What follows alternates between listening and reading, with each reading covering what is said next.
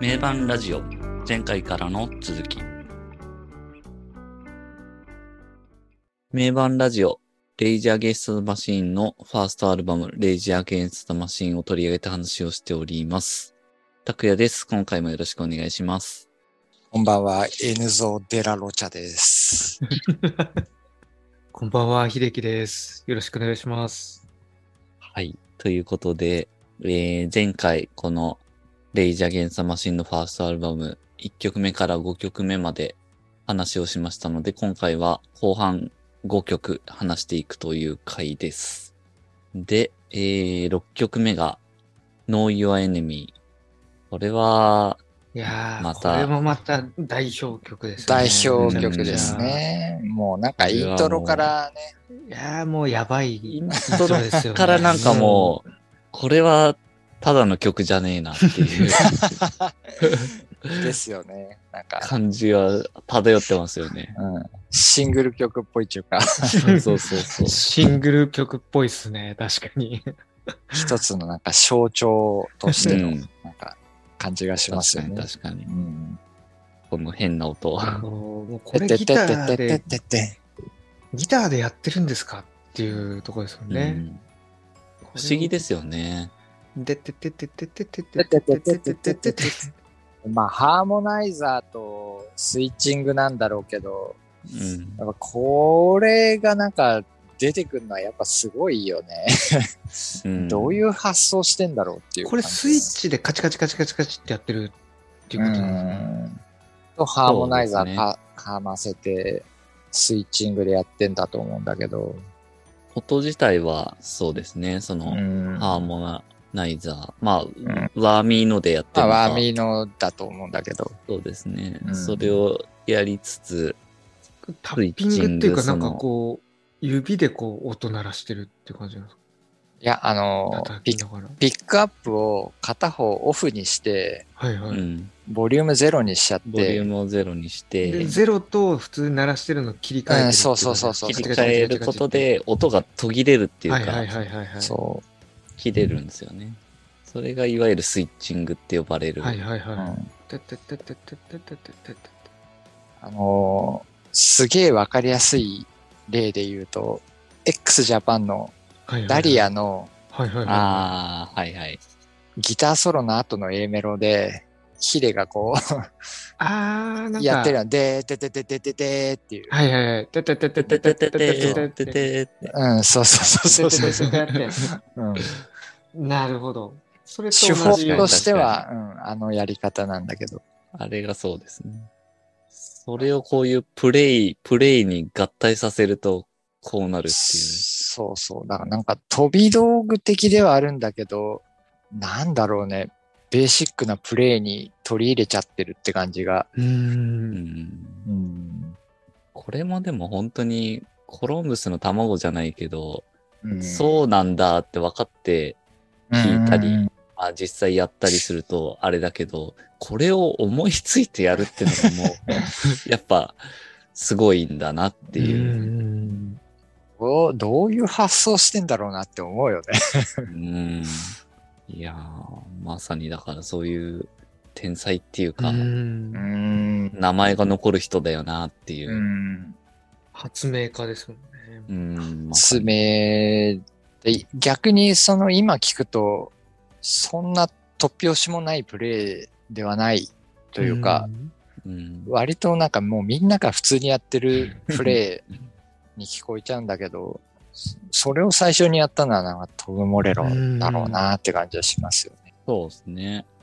またこれもすごいですよね。そのベースとドラムのあれにこのギターを合わせるっていうなんか、で、うん。で、で、で、で、で、ああ、みたいなね。確かうんに。ところに、で、で、で、で、で、で、で、で、で、で、で、で、で、で、で、で、確かに後ろそうだもんうね。ん。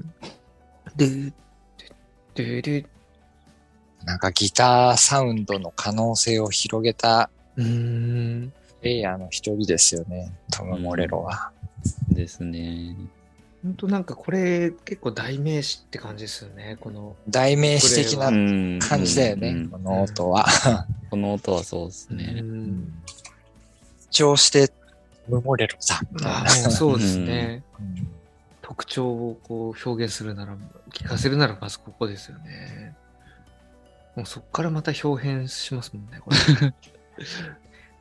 そっから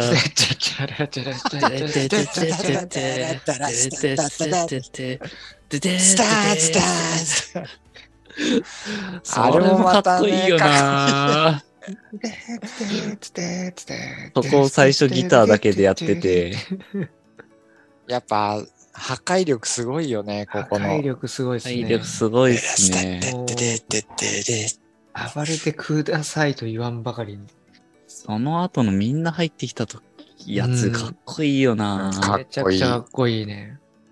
これもやっぱその、ギターが分厚いんですよね。左右でこうん。うんう、あ。るから。確かにそうだだね。左右でちょっとずつ違う音で、そうそうそうそう。ほとんど同じだけどちょっと違うっていう。二人がユニゾンしてるようなうん。感じに、そのサウンド的にはなってるんで、ね。うんそこの分厚さが結構このレイジの特徴だなっていうのもあるんだよな。まあそこがなんかハードロック的っていう感じもするし。そうですね。ハードロッキンですよね。う。うんん。その後のそのニューメタル勢ほどの、ね、7弦ギターでドロップ D とかっていうわけじゃないんだけど、うんすごいそのリズムの重さがあるよね。ありますね。うん。音質の重さはコーンとかリンプの方が重いんだろうけど、確かにリズムの重さっていうのは確かに。うん。弾き方でこうヘビーさを出してるっていうのがうん。レイジっぽいなっていう。うんそうですね。うんまあメタルまで行ってい。ないですよね。ハードロックなんですよね。そうなんだよサウンね。ドの、そうだね、作りっていうか音の質感的にはそうなのかなってとこだけど。うんうんなんかサードアルバムぐらいだとちょっとメタルっぽさも結構あるけど。うんまあ時代的にね、やっぱニューメタル、ラップメタル勢がうん。確かに確かに。出てきてる頃なんで、後になると。うんうん。やっぱその辺のこう、影響はちょっとあるのかもしれないですよね。時代的な部分で。うん。まあ、これはでもかっこいいな入りのあの、やっぱザックがかっこいいですよね。これも、No enemy! いやー、かっこいいなーこれライブで来たらやっぱ盛り上がるよな絶対盛り上がりますね。これはも最初のイントロを聞聞こえた時点で、うわーってなるう、なりもんますよね。ね。確かに。うん。あの、もう、たたたたたたた。たたたたた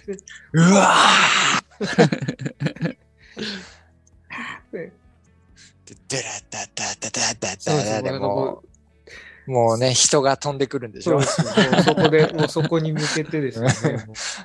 首の、首の骨が折れちゃうよっていう。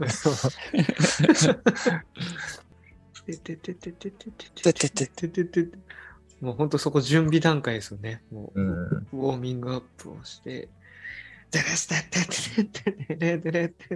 やばい。こうた、ためてというところと、思いっきり乗らせてっていうところの作りがうまいっすよねち。ゃんと用意してますよね。こう、うん溜めるところと爆発させるところ。この歌の後ろの、てるるるるるる。それもすごいかっこいいんだよな。なんかそこ、なんかそれまですごい、こう、てててててみたいな、こう、うん。結構カッティングっていうか切ってる感じだったのに、あ、はいはいはそ。こを、ルールそこで、ですごい伸ばす感じになっててそれがまたいいんだよな。うんうんうんそこでなんかグルーヴ感が生まれるよね。そうそうそうそう。うんうん。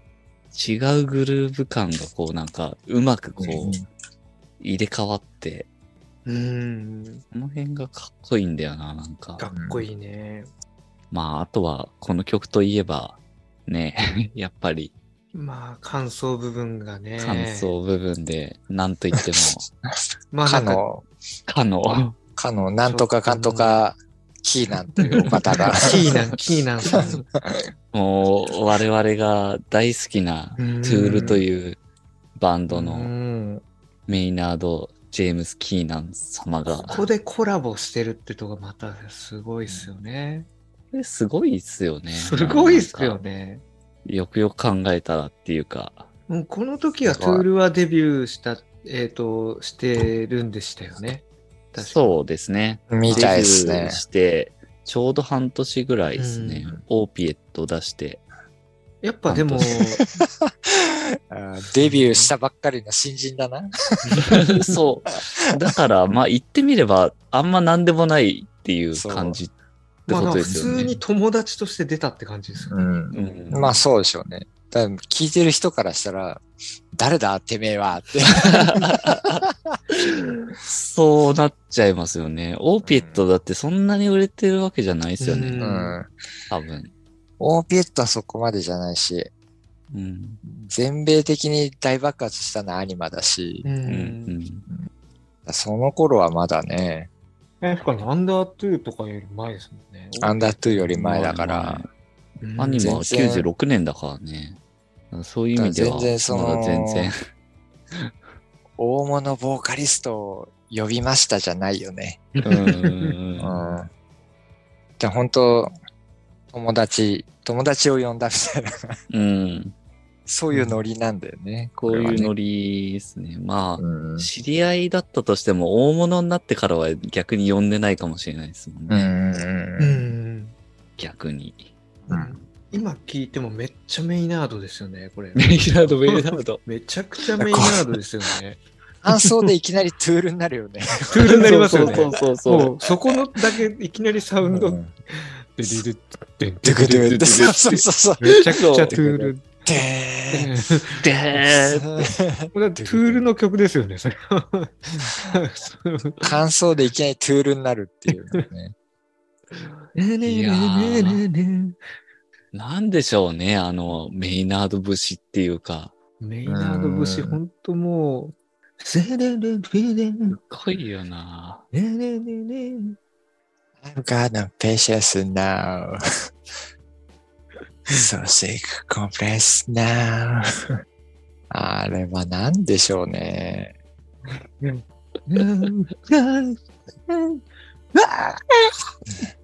シコブ、シコブ、シコブ、シコブ。ドゥドゥドゥドゥ。ちょっとじらすんだよね。ドゥドゥドゥドゥドゥドゥ。シコブ、シコブ、シコブ、シコブ。ドゥドゥドゥドゥドゥドゥクドゥクそこだけやたらトゥールっぽいな。めちゃくちゃっぽいっすよね。んなんか、意図してなのかな。has come to pay! あれやばい。あれは鳥肌立つよね。立ちますね。あのシャウト、もうこのビ時点でもうビりますよね。この時点で。いやー、めちゃくちゃメイナードだな。いやー、これ、トゥール聞きたくなったもんな。なるよね。ます確かに確かいや、あの、この名盤ラジオでもトゥール取り上げてるんで、アニマとラタララスっていうアルバム、それもちょっとこれ聞いてる人はぜひ、そのアルバムを聞いてから、その名盤ラジオも聞いてほしいなって思いますけどね。いやー、トゥール、まあメイナードすごいなっていうのも、ちょっとここめっちゃ感じますね。に。我々的には。いやメイナード・ジェームス・キーなんてな、やべえな。そんな時間的にはね、本当そんな長くない、だけど、もうなんかゾワゾワゾワってくるもんね。そういやーもうその、こう、世界がちょっともうんう、トゥールの世界になりますもんね。Time has come to pay! あの、あー、ええいやー、あのシャットほんとすごいっすね。なんかもう本当に。おえーってなっちゃうね。レイジー、レイジーアゲンストザマシーンっていうバンドとそのトゥールっていうこのシーンの中でも、なんていうかす、特別個性的なバンドの二つが、うん。ね、なんか特殊な関係で結ばれてるっていうのもなんか面白いですよね。すごいっすね、そこ。うんそもそもトム・モレロとアダム・ジョーンズが同じ同級生だった高校ってなんだそりゃって感じだし、本当ですよね。こういう学校だよって。トム・モレロとアダム・ジョーンズは同級生なので、まあ、同い年ってことになりますけど、メイナードも同い年なんですね。64だよ年ね生まれで。まあ、やっぱ、お友達なんでしょうね、完全に。うんうん64年生まれはなんだ頭おかしいのかな ちなみに我我らの松本秀人さんも64年生まれですね。マジかだもう頭おかしいやつばっかじゃねえか。天才ばっかりだな。すごいですね。すどうしたんだ、その64年世代。64年生まれやばいな。あんのかな天才がゴロゴロ出てきてる。あ、そう、あ、ヒデも同じなんだ。すごいな。いいでもそうですね。うん。でヨシキも一個下なわけだしね。うんヨシキは65年生まれで、今井久志も65年生まれなんですよね。あ、そうなの？すごいね、そこ。やばいっすね、そこ。うーん全世界的にやばいんですかね。ちなみにザック・デラ・ロッチは70年生まれですけど、これは早生まれで、えーっと、杉蔵と同い年になりますね。うん日本的には。ああ、なるほどね。ええそうなんだ。その年の人はなんかこう、メッセージ性がある。あるのかもしれない。政治性がある。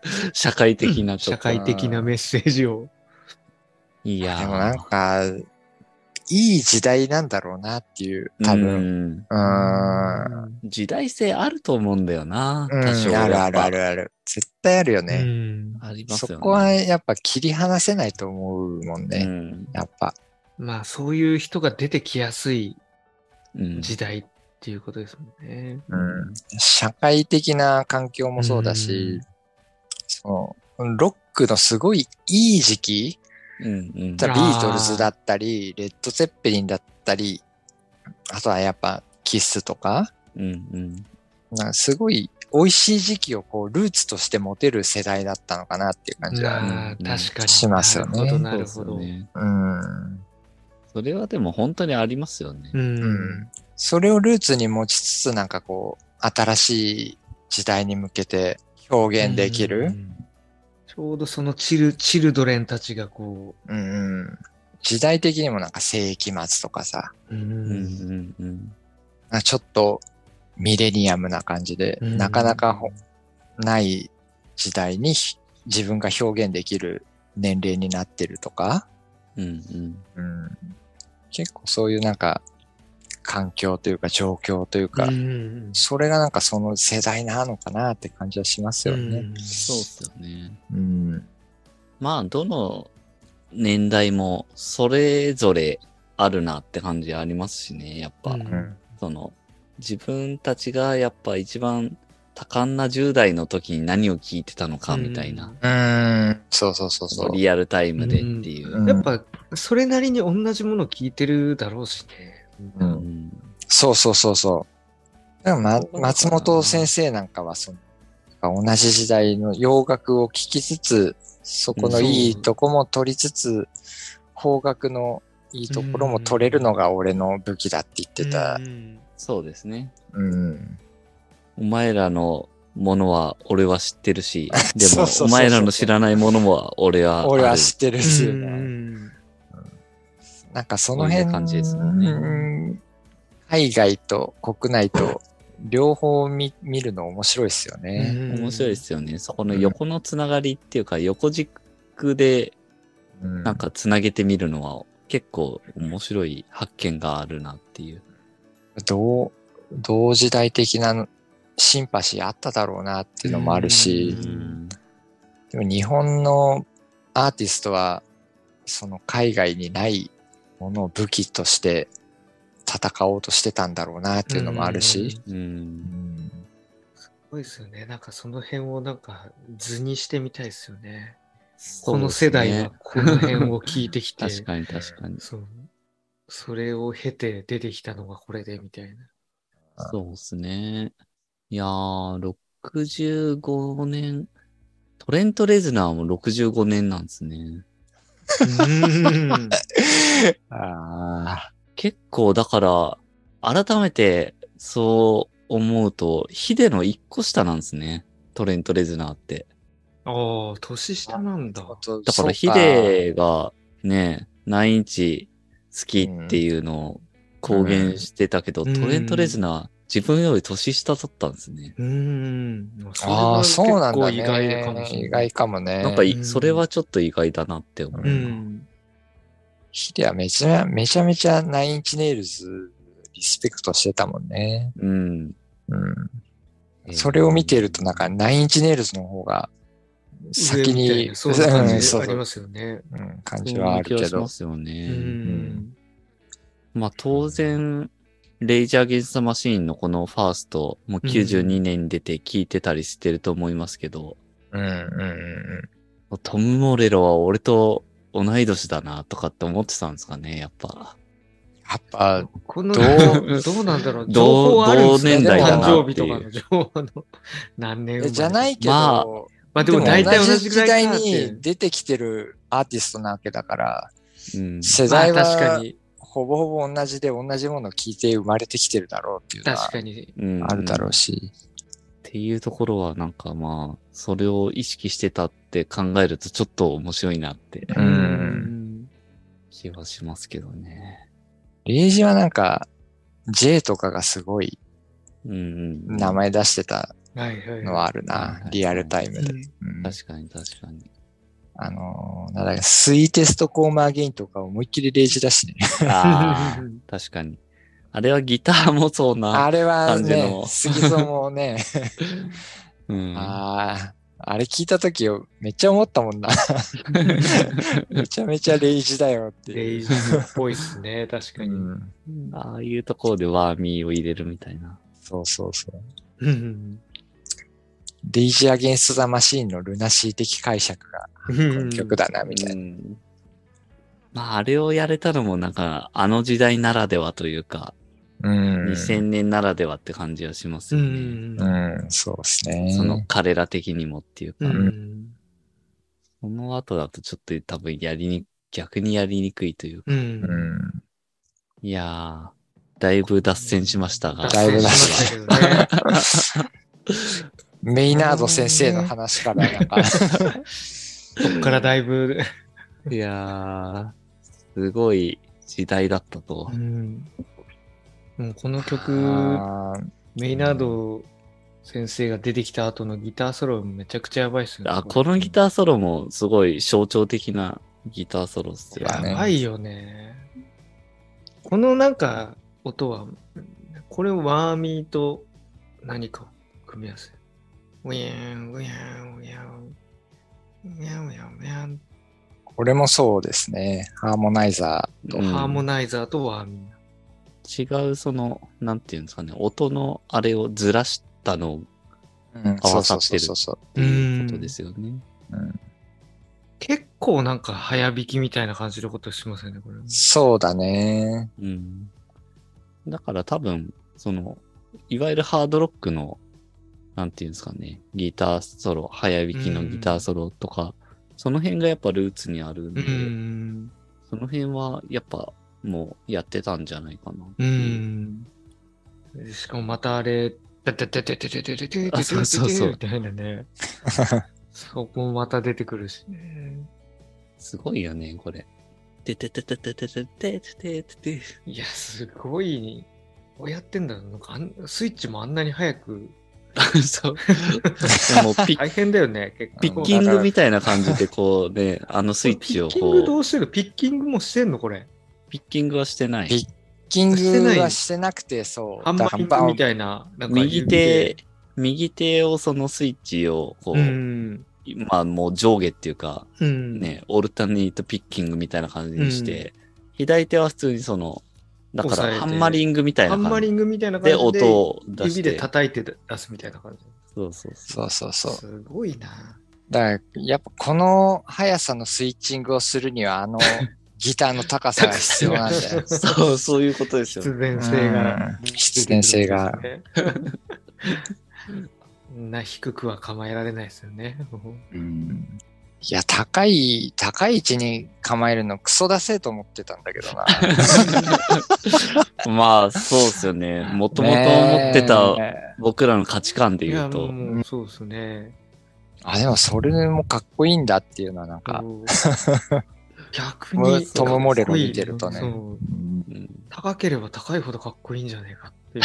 高いほど限界がある。これのライブ見たことある？ある？ああ。なんか、いろいろ見ましたね、これ。メイナードが参出てくる加してるやつ。やつですよね。はい。そうそうああ。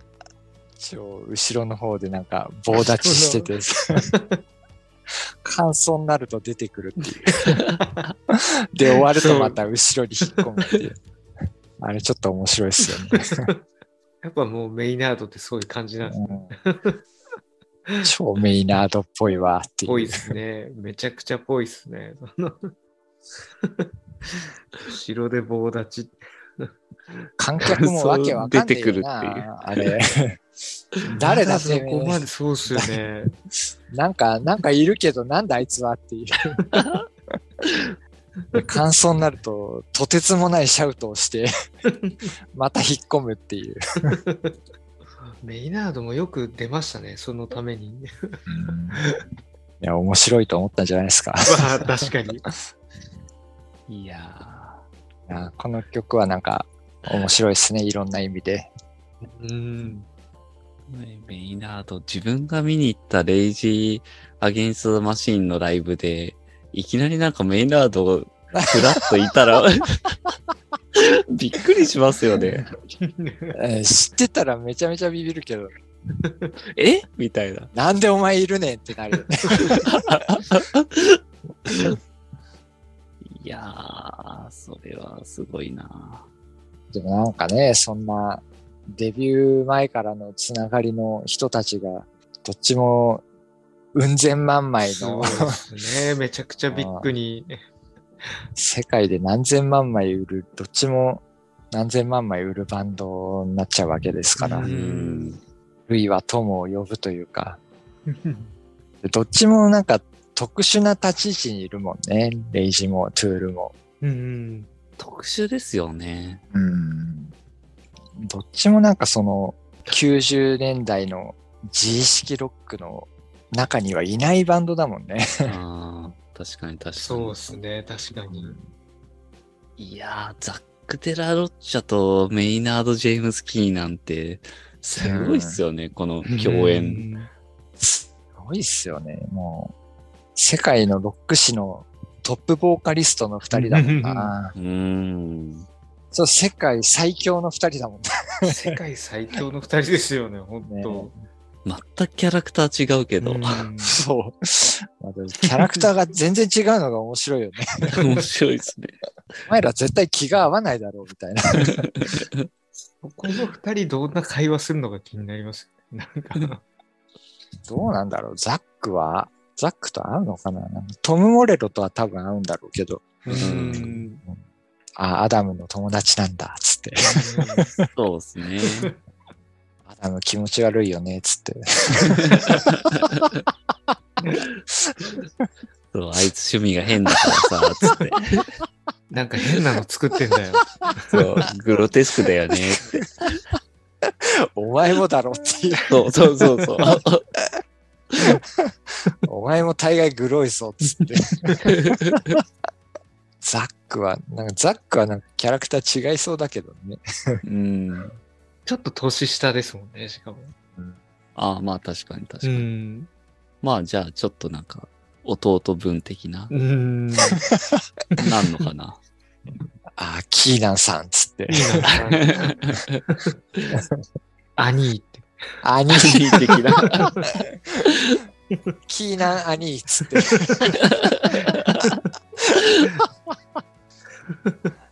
アダム、アダムアニーとキーナンアニー。なんかグロテスクな奴らが来たな、つって。いやー、この辺の界隈いいな、やっぱ。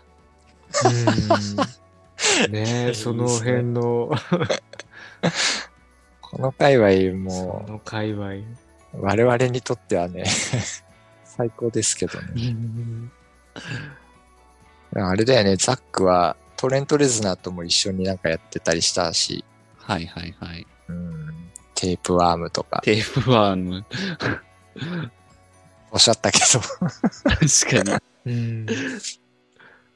なんかあの、ザック・デラロッチャの、えっ、と、ウィキペディア見てたら、えっ、と、その、レイジ解散後、うん。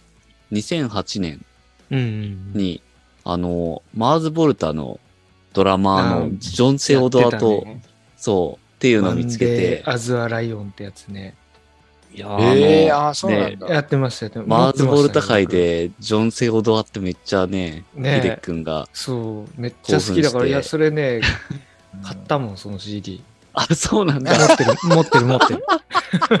あ、そうなんだ。いや、だってもう激アツでしたよ、個人的には。まあそうだよねそうそうそうザ的にはックとセオドアがあって、合わないわけがないでしょ、みたいな感じの。すごいよね、そう、そこがまたコラボすんだっていうの、すごい音楽的にもなんか合いそうだもんね。合いそうじゃないですうんか。あ、そうう。んうん。意外となんかドラムは結構、セオドアっぽくない感じでしたけど。結構、うん、あの、あんまり暴れてる感じじゃない。割とまあ、あれはね、なんかオマーあってこそっていうのもあるよね、多分うんうん。ああ、結構。打ち込みな、打ち込みのドラムっあぽい感じのテイストのあー、ラムでしたよそうなんだ。ねそうなんですよ。そういうのもできるんだね。まあでもそういう感じもできるんですよね。かっこよかまあ、ったですね。オマー・ロドリーゲスが悪いんだな。あの アスボルタの感じは。ああなっちゃうのはもう。いあなっちゃうすぎるんだよな。やー、すごいそうなんですよね。その辺、めちゃくちゃやっぱ面白いっすね。う。うんん。レイジと。ね、つながりがあるのがまたなんかちょっとうん、こう、いろいろ探求心を、我々の探求心をくすぐるというか、んすごいよね。結構夢、夢のコラボみたいな感じ。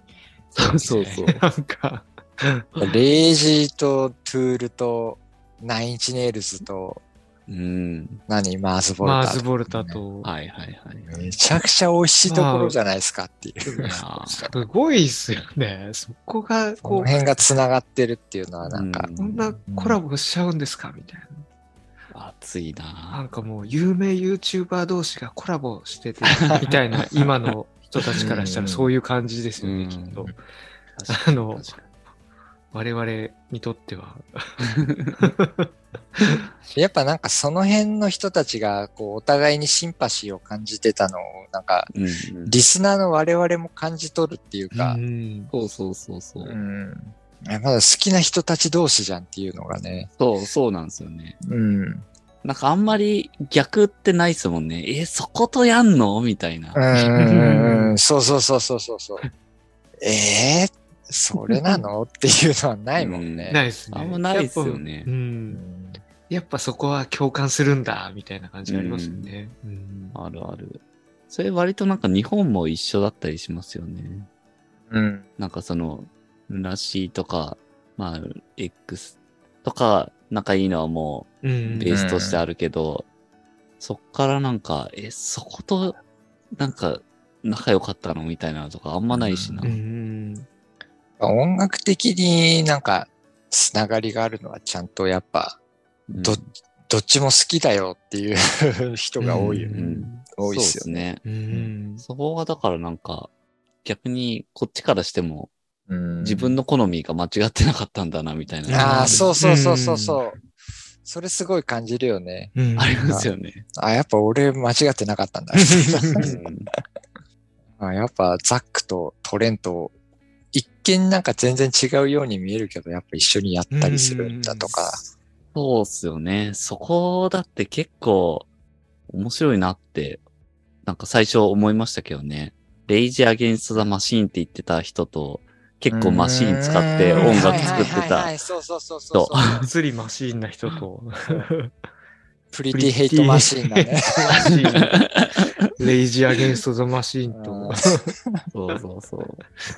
そこは面白いなって。うん本質 本質的な部分でやっぱ共感とかシンパシーを覚えてるんだろうなっていう。そうなんですよね。だから本当に本質的なところなんだろうなって。うんそう表、表向きというか、うん表層的な部分じゃなくてね。そうですね。うん、やっぱひなんか表現するエモーションな部分はそんなにかけ離れてないんだなっていうのは。う。うんん。本当に。音を聞いて我々がそれを感じ取ってるのは、あ、間違ってないんだっていうのは感じますようん確かね。僕らもまあ本当に両方好きですもんね、同じように。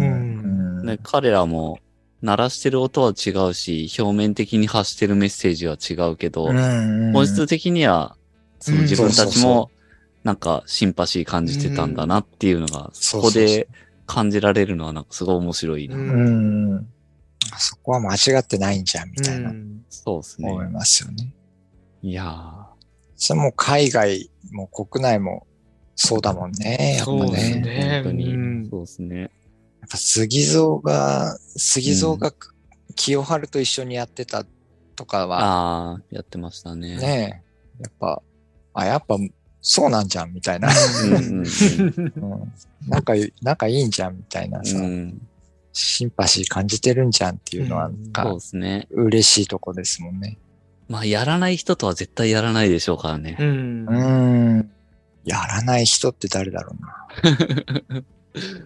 さあ、ま言わない方がいいのか。そうですね。いやー、でも、ちょっと今回なかなか熱い話になりましたね。あのね完全に脱線した回になりましたけど、うんあの、Know Your Enemy をえ。うんめちゃめちゃ脱線しましたね。ベースにして、メイナード・ジェームス・キーナン先生の登場からもうその話になっても、トゥール出てきちゃうのもな。メイナードが悪いんだよ。そうですね。もう急に入ってきちゃうから。ねしょうがないと、ももうすごいですね。突然ちょっとだけトゥールを楽しめるっていう。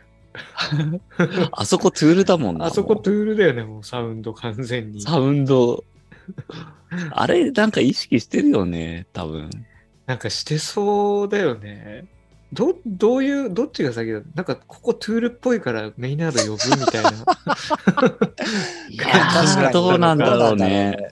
それかもうメイナード来るってことになったからトゥールに寄せたのか。どっちなんだろうね。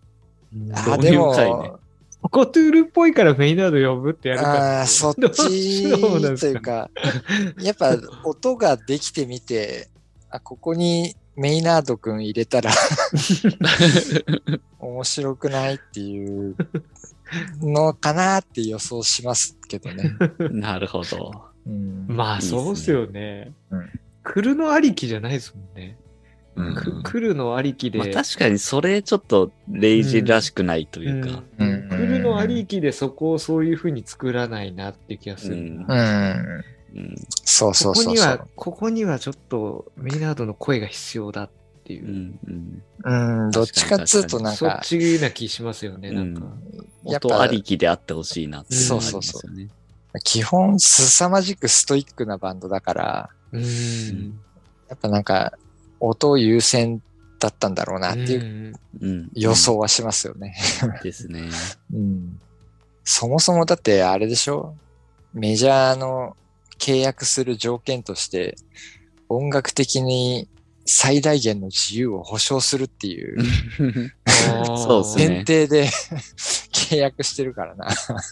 そうですね。あまあそこ重要ですよね、この辺のバンドでいくと。まあ、普通だったらいろいろこう、いやいや、これはやめようよって言いますもんね、多分レコード会社からしたら。うん、やっぱもっとね、会社からしたら、もっと売れるそう。